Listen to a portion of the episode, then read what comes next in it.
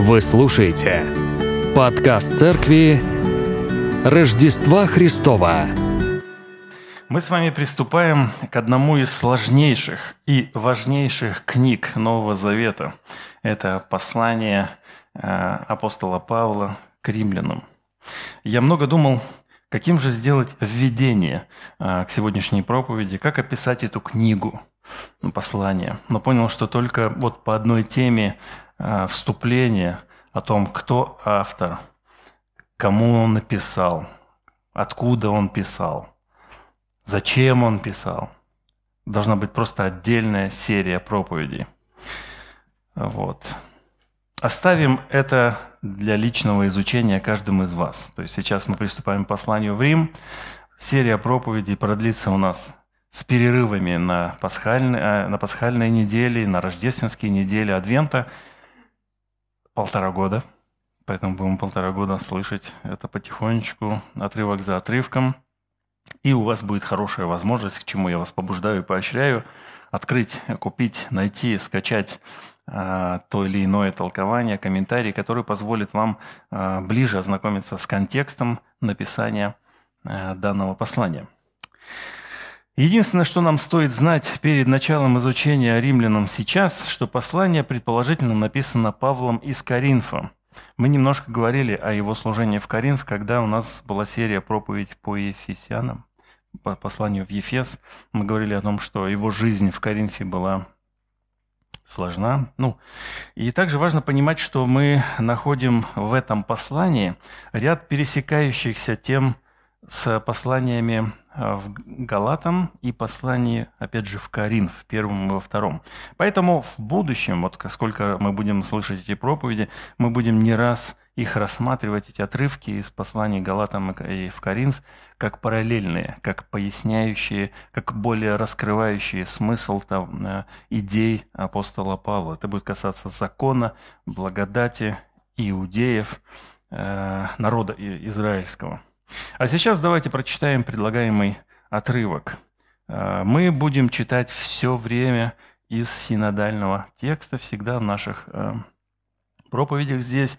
Вы, конечно же, вольны читать дома в каком угодно переводе, но я вам скажу, что синодальный перевод, хоть кто-то и шутит, что он сильно дальний, он на самом деле сильно точный. Вот, поэтому все текущие переводы, к сожалению, смысловые, все больше и больше смысловые. Поэтому поощряю даже молодых людей читать синодальный. Поверьте, некоторые слова, которые вам не знакомы, ибо и подобное, они станут вам родными э, с годами. Вот. Павел Теперь мне нужно это. Видите, и кликер не работает в данном случае, потому что...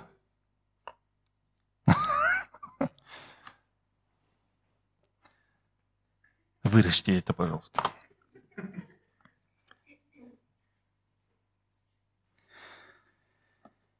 Павел – раб Иисуса Христа, призванный апостол, избранный к благовестию – Божию, которое Бог прежде обещал через пророков своих святых писаниях, о Сыне Своем, который родился от семени Давидова по плоти, и открылся Сыном Божиим в силе по Духу Святыни через воскресение из мертвых, о Иисусе Христе, Господе нашим, через которого мы получили благодать и апостольство, чтобы во имя Его покорять вере все народы, между которыми находитесь и вы, призванные Иисусом Христом, всем находящимся в Риме, возлюбленным Божьим, призванным святым, благодать вам и мир от Бога Отца нашего и Господа Иисуса Христа. Структуру этого короткого отрывка мы можем с вами выразить в трех основных пунктах. Для себя можете отметить. Сначала это автор, который говорит о себе, в сердцевине этого отрывка Господь и весть о нем, и уже в конце обращения к конкретным читателям, то есть римлянам. И мы с вами сейчас, собственно, таким образом построим наше, наше рассуждение. Начнем с автора. Во-первых, апостол Павел начинает отрывок и называет себя раб Иисуса Христа.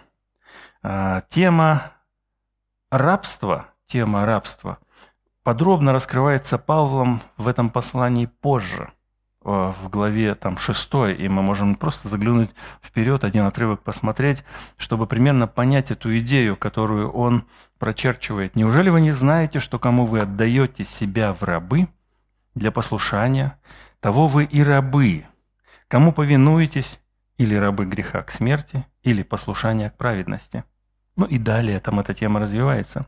В этом контексте он и называет себя рабом. Но об этом мы будем говорить позже с вами. Сейчас же отметим для себя, что Павел идентифицировал а, свое положение пред Христом как положение слуги. Раб, слуга, в данном случае синонимы, не тот раб, который который, может быть, мы видим, а, которого продают а, абсолютно бесправного, забитого в кандалы и над которым измываются и так далее. Нет, здесь немножко другое представление. Раб – это такой э, верный слуга во всем, и, принад... и действительно рабство в том, что он принадлежит. Вопрос принадлежности и послушания. Вы же знаете, тоже рабы бывают какими беглыми, да, как Филимон в частности. И в данном случае, и у нас-то рабов нету. Ну, наверное, хорошо э, в этом контексте нам применительно к себе говорить о вот работник, слово, оно же тоже в корне содержит в себе слово раб, но не в том смысле, что ты кому-то принадлежишь. Хотя отчасти ты принадлежишь, когда подключаешь, э, подписываешь контракт определенный, работаешь, ты принадлежишь ты начинаешь работать в определенном графике, и если этот график э, не включает в себя воскресное посещение богослужений, к сожалению, ты это пропускаешь и так далее. Иногда руководство тебя ждет чуть-чуть большего, и ты начинаешь идти навстречу и откладываешь семейные вопросы на потом, и таким образом ты действительно становишься рабом. Не просто работник, но и больше того, ты раб. Но здесь вопрос принадлежности. Также себя называли и другие авторы Нового Завета. Мы также читаем, это, об этом говорит Петр, об этом пишет Иаков, и об этом пишет Иуда, брат Иакова. Они также называли себя рабами Иисуса Христа. Из этого сразу же можем сделать небольшое применение к себе, не дожидаясь э, завершения проповеди, да, когда звучит обычно применение, прямо сейчас, в начале проповеди, в момент нашего святого водного крещения. Мы с вами исповедали Иисуса Господом, исповедали нашу веру в Бога и тем самым отдали себя в рабы праведности, как мы читаем в этом отрывке сейчас. Возможно, нам нужно как можно чаще напоминать себе вот эту нашу позицию, потому что мы забываем, кого мы рабы. И поэтому воскресный день, в принципе, он служит для того, чтобы мы обновили заветные отношения с Богом. Вспомнили, что мы рабы Христа. Но в идеале, конечно же, вспоминать об этом каждое утро, когда ты просыпаешься и благодаришь Бога за то, что ты жив, и просишь благословения на предстоящий день. И когда день завершаешься, благодаришь за то, что Бог благословил и сохранил. И таким образом ты, ты исповедуешь и в сердцевине всего, всего твоего мировоззрения и жизни является а, вот это подчинительное твое состояние а, Господу. Поэтому предлагаю нам а, о себе думать как весьма просто. Да? Раб Господа, вот кто я. И так начинать свой день и заканчивать. И так можно представляться другим. Выглядит, конечно, дико. Ты кто? Раб Божий Евгений. Он скажет, ну, они захотят покрутить у виска, вы представляете, да, то есть я такой прихожу на встречу, э, там, руководитель компании, э, кому-то там знакомит меня, здравствуйте, там, это я раб Божий, генеральный директор такой-то компании. Да. Надо попробовать как-нибудь. Но вы знаете, один раз я был на переговорах, и меня один человек смутил. А у них большой такой бизнес. И мы сели так на встречу. Он говорит, ну что, приступим помолясь? И я уже закрыл глаза по привычке, чтобы помолиться. Вот. Ну, он начал разговаривать, думаю, а, понятно, это присказка какая-то у него была. А также он называет себя именно призванным. Призванным. Э, также он называет в последующем и своих читателей призванные э, римляне. Вот, они также призваны. И мы чуть позже коснемся этого, но сейчас отметим, что Павлу приходилось защищать свое апостольство. Вы понимаете, вот мы сейчас с вами читаем апостол Павел, мы такие, а, апостол Павел, но для большинства людей, особенно тех, кто был в Иерусалиме, в этой основ, основной, скажем так, церкви, они очень подозрительно смотрели на апостола Павла, потому что ходили слухи, что он против закона. И вообще много диких идей, и вообще он с язычниками. Там, понимаете, это было очень мощное противостояние. И он ведь не был из числа 12, и он даже не был из числа более круглого, более э, широкого круга 70. Он вообще с Иисусом не ходил ни разу. Если вы помните, что э, в, посла... Э, в книге Деяний, когда апостол Петр сказал, давайте мы выберем вместо Иуды другого человека. И требование выдвинул, чтобы он был от начала ходил с Иисусом. То есть это был один из множества этих людей. И а в это время апостол Павел вообще знать не знал и был ревностным фарисеем, который в конце концов начал борьбу. Вот в ревности своей он начал борьбу с новым учением пути, нового учения пути, и ходил, как мы знаем, этот апостол Павел, и требовал от них, э, чтобы они, во-первых, перестали это делать, а заковывали их э, культура отмены, по-израильски, да, на тот момент. То есть просто, чтобы молчали и вообще, чтобы их не было. То есть это было вот путь апостола Павла. И также он называет себя, здесь мы видим в тексте избранный к благовестию Божию, но э, здесь больше, наверное, правильнее перевести как отделенный к благовестию Божию. И вот это нас приводит к идее предназначения – к идее цели. Мы ранее говорили, мне кажется, неделю назад, да, что Христос знал, что пришел, чтобы свидетельствовать о истине. Помните, перед Пилатом он стоял и говорит, а я на то и родился, и пришел, чтобы свидетельствовать о истине. И мы задавались вопросом, а какое у нас предназначение? Какая у нас цель?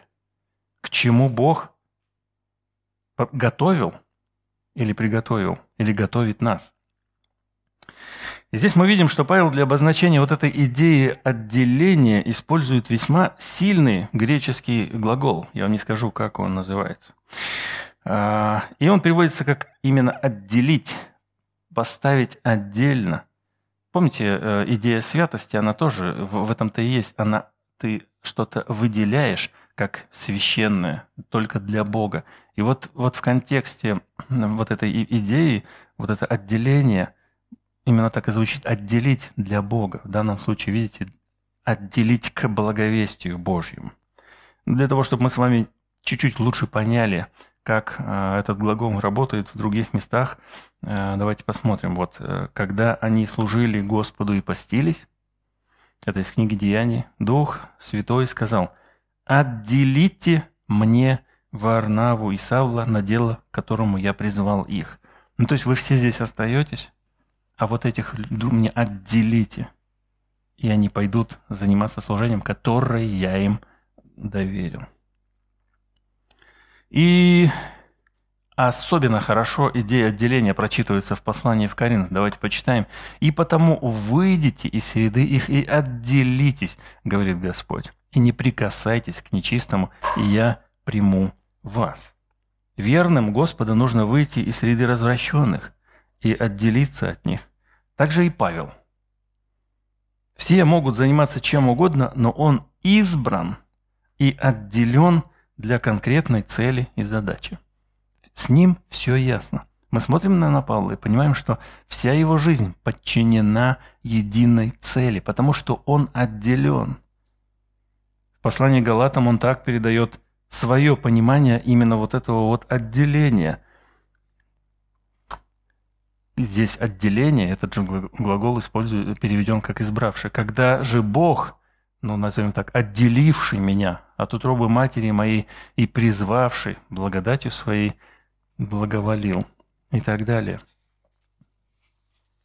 Анализируя свою жизнь, Павел приходит к заключению, что Бог его отделил или избрал от начала, от самого начала его появления. Поэтому его жизнь была именно такой. Поэтому он долгие годы учился у знатных э, учителей закона. Поэтому он э, в последующем был призван, и, и, и именно ему предстояла задача э, адаптировать, подружить, вывести на новый уровень, потому что, как мы знаем, что благая весть, она сначала застряла в Иерусалиме, и потом в Иудее, и, в общем-то, дальше, когда она пошла, она все равно забуксовала. И из послания в Галаты мы также знаем, что даже Петр, который уже пережил чудесное понимание и откровение, что Бог и язычникам дал спасение, и Дух Святой, мы читаем, что в послании в Галатам апостол а, Павел пишет, что когда он пришел, э, и потом пришли из Иерусалимской церкви, они начали прятаться от, от того, чтобы как будто бы они с язычниками даже никаких дел не имели, не кушали, ничего. Понимаете? И тогда он восстал против них. Почему? Потому что это неправильное понимание тела. И мы с вами очень много уже и в послании в Ефес читали о том, что Христос убрал преграду. Он сделал из двух одно. Церковь – это одно. И если в церкви есть люди, которые богатые, и если в церкви есть люди, которые реально очень бедные, все равно это не причина для того, чтобы они были разделены. Они одно, они тело, они церковь. Если у них цвет кожи не тот и так далее, они все равно все одно. Это небольшое отступление. К чему Бог призвал апостола Павла, и мы будем больше говорить об этом, ему, ему необходимо было вот этим людям, староверам, донести идею, что благая весть, благая весть, она на самом деле была предназначена для всех, а не только для иудеев.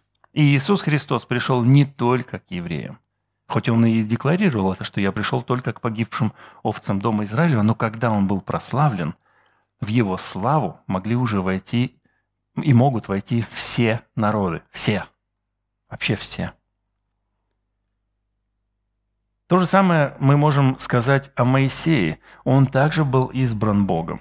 Поэтому его детство и юность прошла во дворце фараона, как вы помните. Он учился всем передовым наукам, и все это потом помогло быть ему лидером в пустыне.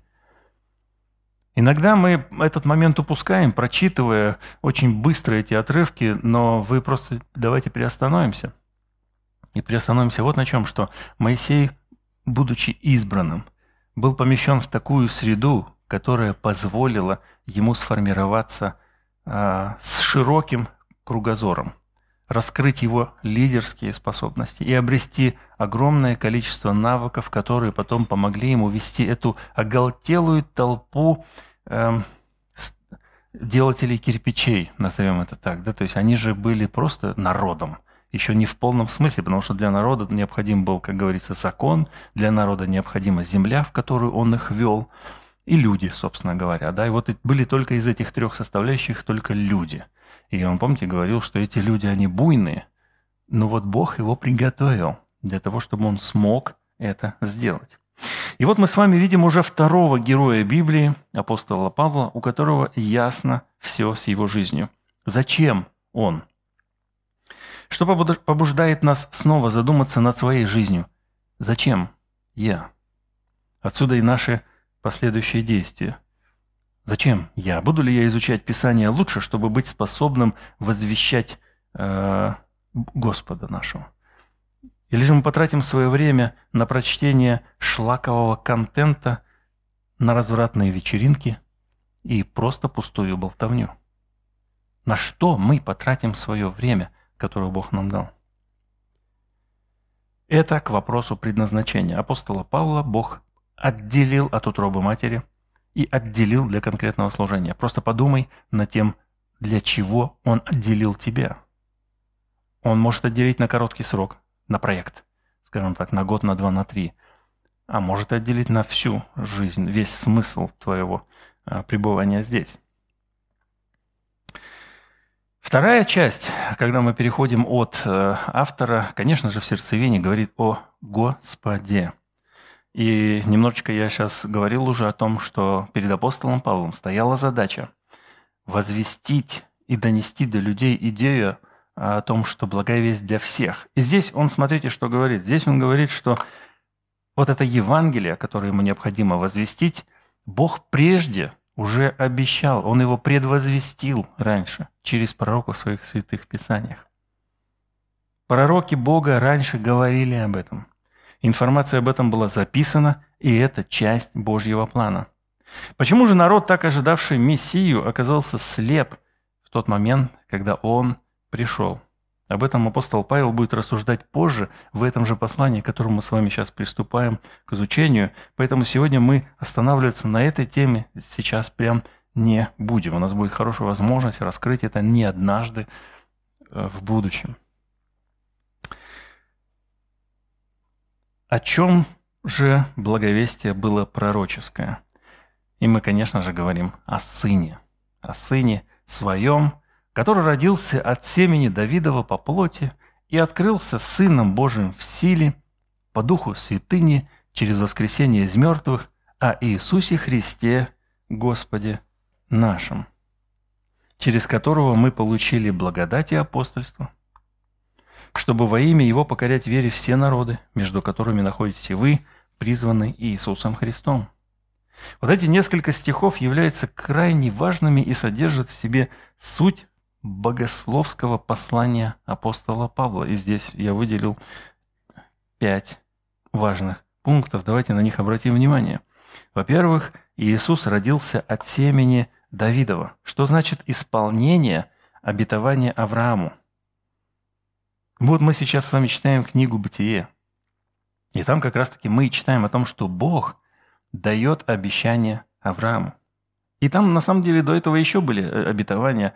А одно из этих обетований, это когда, помните, что еще в самом начале он говорит относительно змея, что змей будет жалить тебя в пету, но, но твое потомство, речь идет об Иисусе Христе, будет поражать его в голову. Это будут победные удары.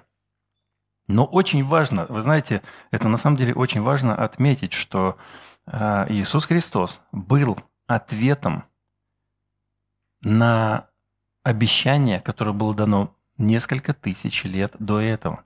Он был ответом э, народу, который ждал, э, потому что э, из э, потомства Авраама, мы, говорим, мы знаем о потомстве, появился Давид. Давид был чудным царем, и обетование было обновлено, и было сказано, что из, э, так сказать, будет потомство от Давида, которое будет как раз-таки царствовать. И царствовать будет вечно. И именно вот такого мессию царя и ждал народ. Но на самом деле, на самом деле, давайте вернемся к самому началу. Бог настолько верен, что Он выполнил свое обещание, еще данное Аврааму. Но мы об этом тоже еще будем говорить. Вы понимаете, это введение, которое говорит о том, что некие такие идеи, тренды э, подчеркиваем мы сейчас и будем их разворачивать более детально рассматривать как раз-таки в последующих отрывках. Следующий э, важный также момент, который здесь подчеркивается, это о том, что Иисус был определен Сыном Бога в силе. Вот это сыновство Бога – это предмет последующих бурных дискуссий ранней церкви. Чуть-чуть позже мы об этом поговорим а, с вами. Но э, люди притыкались, потому что они пытались понять, э, что это значит. Потому что всегда речь шла и была идея монотеизма, то есть один Бог, а тут получается еще и еще один, еще одна личность. Личность Сын Божий. Кто Он? Он равен, не равен? И ранние э, еретики христианские, они пытались доказать, что Иисус, да, Сын Божий, но Он Бог, но не такой Бог, как этот Бог. Он как бы в подчинении находится. Апостол Павел отстаивает божественность Иисуса Христа и в силе, и вот эта сила, которая в служении э, Иисуса сопровождалась знаками, и знаменями, которые свидетельствовали его о божественной природе. Мы об этом тоже будем с вами более детально говорить. И также в этом отрывке мы видим тринитарность, участие Духа наряду с Отцом и Сыном. Мы можем это пропустить по Духу Святыни, но на самом деле это элемент здесь он начинает уже говорить о личности, о третьей личности Троицы, о Духе Святом.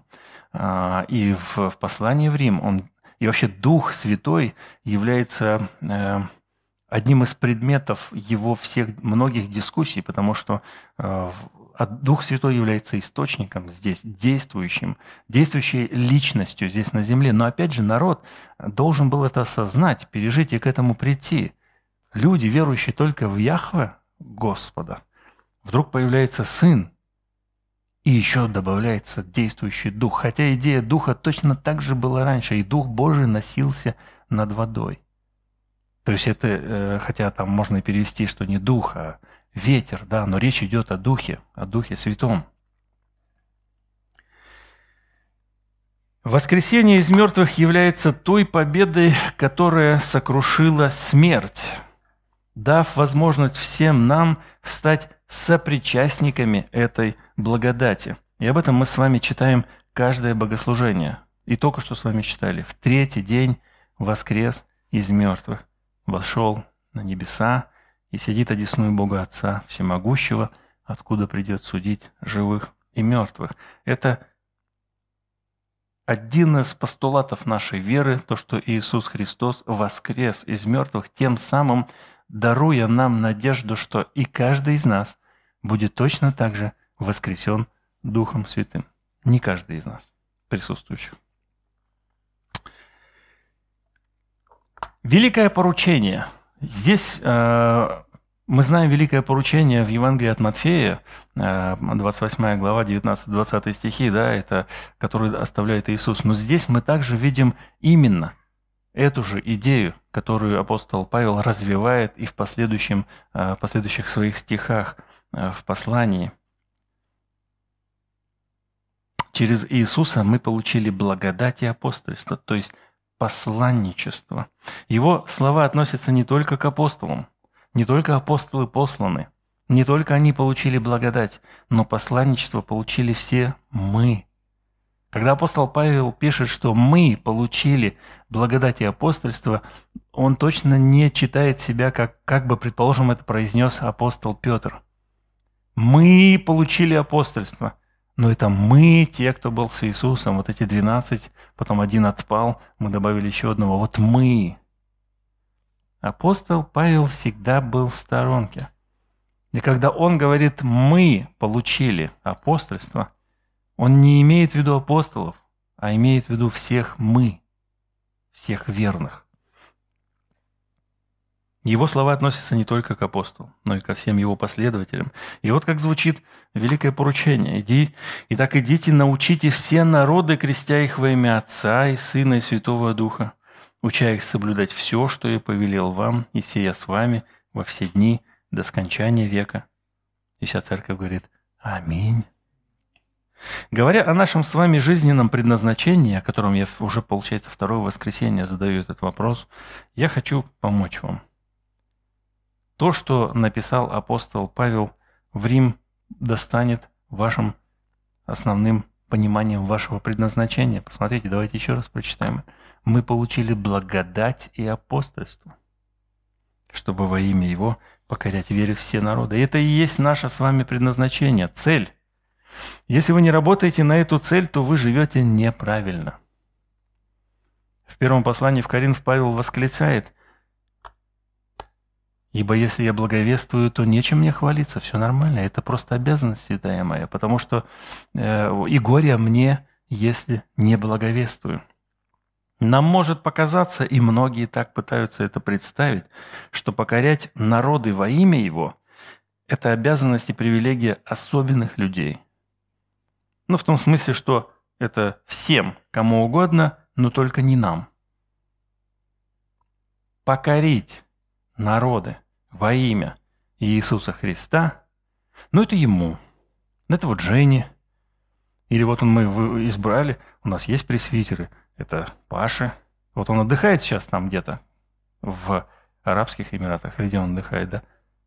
Интересный, хороший вопрос, да? Вот, Паша, смотришь нас, слушаешь? Занимаешься ли ты там покорением иных народов? Да? Или вот Игорь, к примеру, для них точно. Или вот Павел Не, ну пусть, пусть благовествует и будет казнен там. Это как раз за Христа, да? Вот они пусть это делают. Ну а мы с вами, мы с вами просто пришли э, в церковь, и мы просто сидим сейчас, хорошо послушаем, потрапезничаем, пообщаемся, ну и разбежимся. Нет.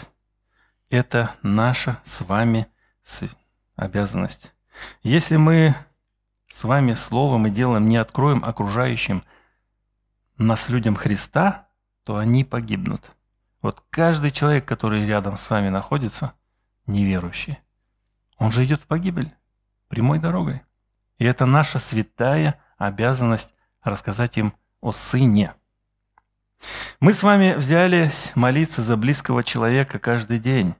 Я хотел попросить поднять руки тех, кто реально делает это, но не буду. Но вопрос задам. Кто ежедневно молится за выбранного для благовестия человека? Как бы поднимите руку.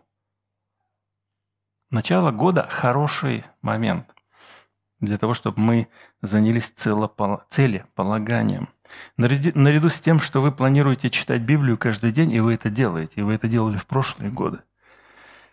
Прям каждый день вы молодцы, открываете Священное Писание, читаете. Пусть в этой цели вашей на год добавится еще одна цель – это ежедневная, регулярная молитва. И среди этой молитвы не забудьте о своих тех близких, которые есть, потому что по вашей молитве Бог дарует вам их, как братьев и сестер. И запланируйте благовестие. Просто поставьте перед собой цель на этот год и запланируйте благовестие. А аппетит, как известно, приходит во время еды. Да, ты садишься кушать, тебе не хочется. Но начинаешь, и о, какая вкуснятина. Так же и с благовестием. Ты боишься, тебе страшно. Начинаешь, и аппетит приходит.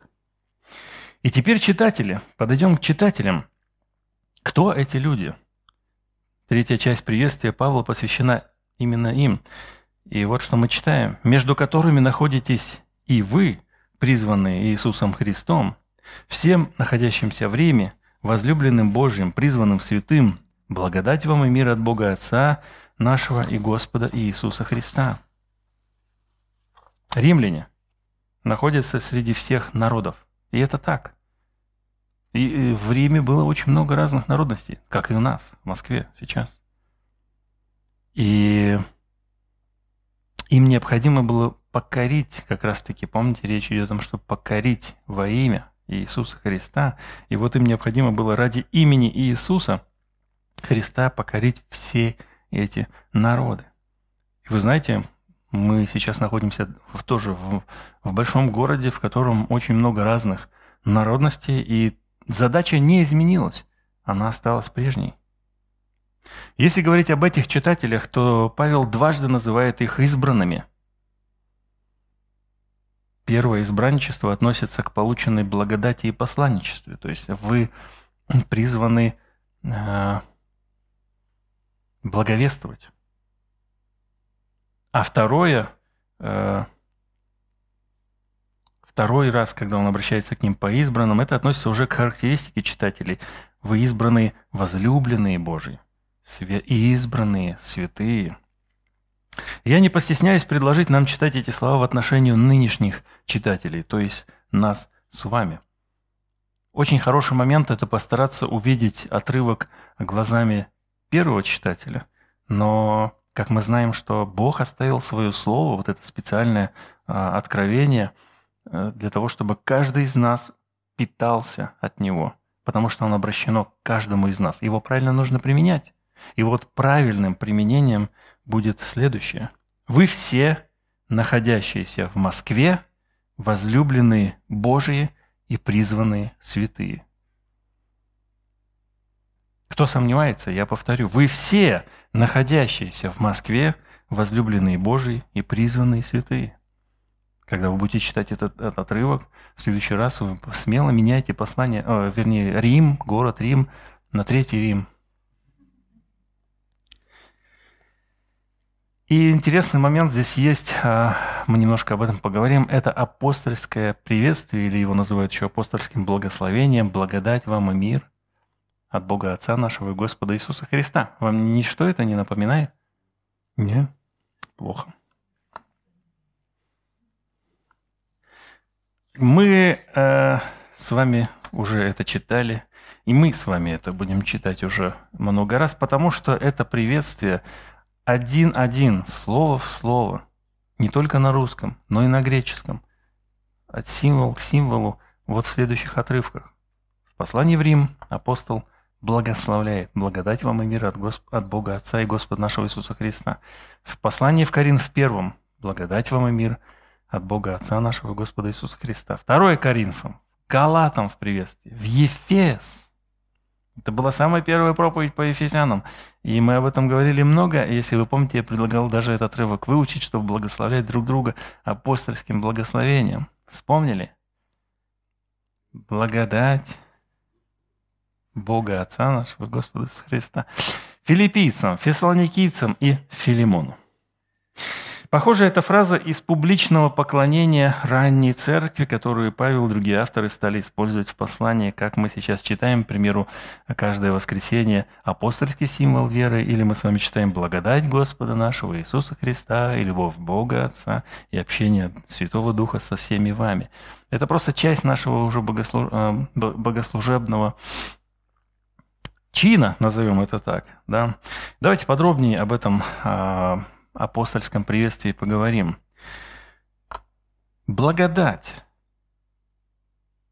Греческое слово «харис» означает доброту, милость, благодатный дар или привлекательность. И так получилось, что практически везде, в синодальном переводе, в синодальной Библии это слово переведено как «благодать». И это стал богословский термин – «благодать».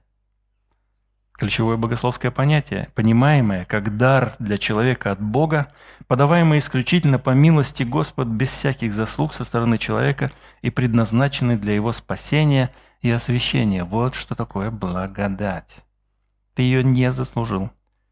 Тебе ее просто подарили. И это благодать для твоей сегодняшней жизни и для твоей будущей жизни. И здесь хочется сказать, что мы часто с вами, говоря о праведности, неправильно понимаем понятие праведности. И мы, кстати, в послании, э, когда в позже здесь, в этом послании, будем встречать это и будем говорить. Послание – праведность, праведность. Это не то, что ты чудесный, хороший, этически верный в своих поступках, мыслях и чувствах человек. Таких не бывает. Не бывает. Если есть, вы мне покажите.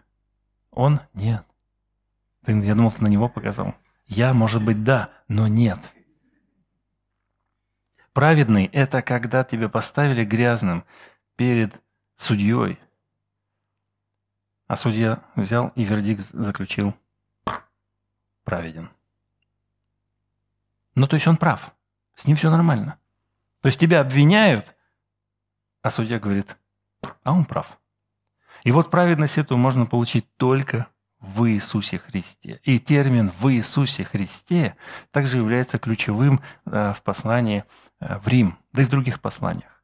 Это, это ключевое богословское понятие в Иисусе Христе. То есть только в Иисусе Христе ты можешь быть оправдан. И оправдание это, вот эту праведность, ты получаешь по благодати. Иногда нам хочется заслужить и иногда мы скатываемся как раз-таки на эти дела, чтобы заслужить. Как нам, Боже, провести сегодняшний день так, чтобы угодить Тебе? И мы идем не по той дороге вообще.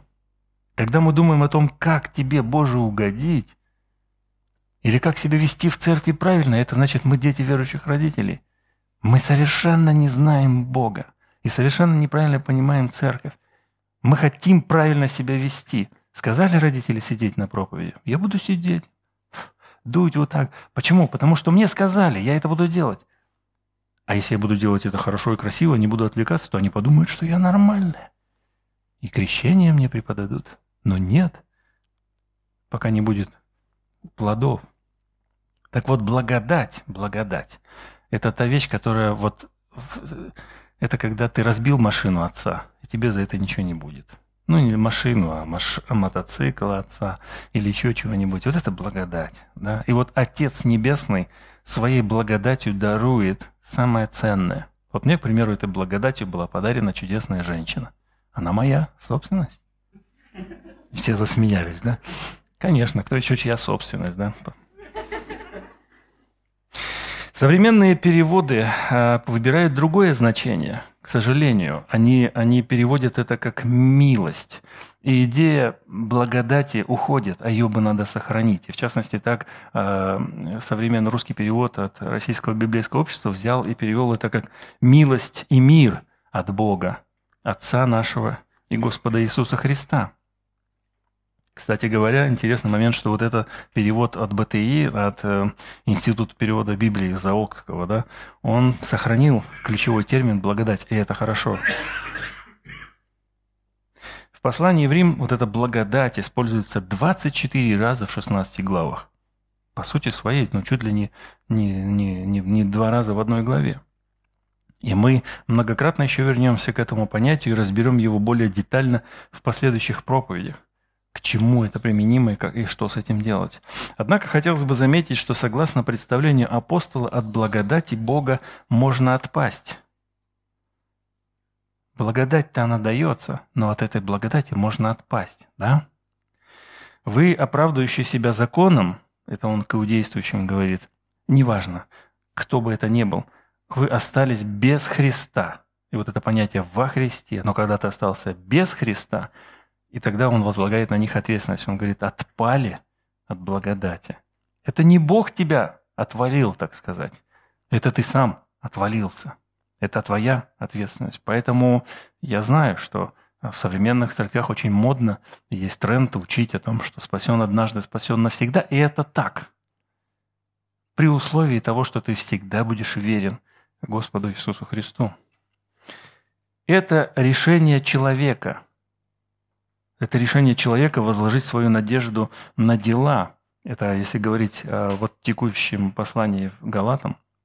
И когда ты полагаешь надежду на свои дела, то ты отказываешься от, от благодати, потому что тебе не нужна благодать. И ты отказываешься от Христа. Благодать-то в чем? Прими, я тебе даю. И вы знаете, есть люди, э, и вы можете за собой тоже понаблюдать, вы как к этому относитесь. Э, я слышал очень хороший один тезис, и я считаю, что он верный. Это человек, который не может принимать, способен и не может принимать служение себе лично, этот человек не в состоянии служить другим людям.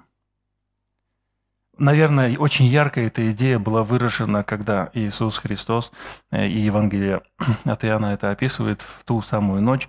Он, помните, припоясался и начал мыть ноги ученикам своим. И апостол э, Петр говорит, ты что, я что ли? Нет, никогда ты меня не будешь мыть. И он тогда говорит, ну ты тогда не будешь иметь частью со мной, потому что моя часть – это когда я тебе служу, ты принимаешь, и ты служишь другому, и он принимает. И теперь проанализируйте свою жизнь, когда вам кто-то желает помочь. Современная культура диктует следующее. Когда тебе помогают? Ты становишься обязанным. И ты такой, я обязан. Мне необходимо что-то в ответ обязательно сделать и так далее. Вот это и есть неправильное понимание. В церкви, если так происходит, это печально, плакать, распускаться. Нет, служить друг другу и принимать это спокойно, хорошо. Я не говорю о крайностях, когда ты, как говорится, помните, апостол Павел пишет, некоторые среди вас э, суетятся и не работают, но кушают хлеб. И не об этом речь идет. Речь идет о конкретном, открытом от сердца служении. Это благодать. Будем еще об этом говорить. И э, вторая составляющая э, этого э, апостольского благословения – это мир. Мир не то, как мы себе это сейчас слышим, да, в нашем представлении мир – это космос, это вот именно вся эта вселенная, мы так понимаем, мир. Нет, здесь речь идет как раз-таки о э, мире, другой, в греческом другое слово, эриней. Если эриней, даже имя такое есть, мир. И природу этого благословения кто-то усматривает в, э, в поручении Иисуса. Помните, когда он отправлял учеников на проповедь, в какой дом войдете, сперва говорите «мир дому всему». Кстати, когда вы заходите в чей-нибудь дом, как часто вы говорите «мир дому всему»? Ни разу. Или говорите? Или ни разу? Ну вот прям зашел так, мир дому всему. И на юге чаще. А здесь, может быть, мы в гости не ходим? Мир дома. А в какой дом вы входите? Мир дому всему. Если будет там сын мира, то почает на нем мир ваш. А если нет, то к вам возвратится. Мир – это чувство полного душевного успокоения, которое сообщает человеку сознание своего примирения с Богом и Божьего присутствия в твоей жизни. Ничем другим ты не можешь этого достигнуть. Почему, когда человек измученный зависимостями – проблемами, а обретая мир с Богом, примиряясь с Ним, он, и, и слово даже такое, примириться, да, как раз таки обрести это душевное спокойствие. Он обретает покой. Теперь вы семейные. Давайте вспомним ситуацию, когда вы целый час не разговаривали со своей супругой или супругом. Ну ладно, хорошо, месяц. Не было такого. Хорошо, два дня. Это тяжелое состояние, как, когда он ходит и молчит, или она ходит и молчит. И ты чувствуешь, что ну, все вроде бы нормально.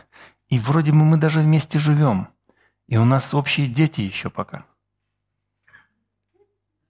Но не в порядке. Мира нет. И когда ты отягощаешься этим. И вот люди, которые чувствительны к миру, они очень быстро идут на примирение, потому что они желают, чтобы мир в их жизни был всегда. И когда они вдруг э, конфликтуют с э, половиной со своей, то им тяжело дальше жить. Им хочется как можно скорее примириться. И ты примиряешься и сразу же пойдем покушаем вместе. И сидите да кто ж молча кушает-то? Ну ты еще не женат. Мы потом с тобой поговорим. И узнаем, насколько молча кто кушает.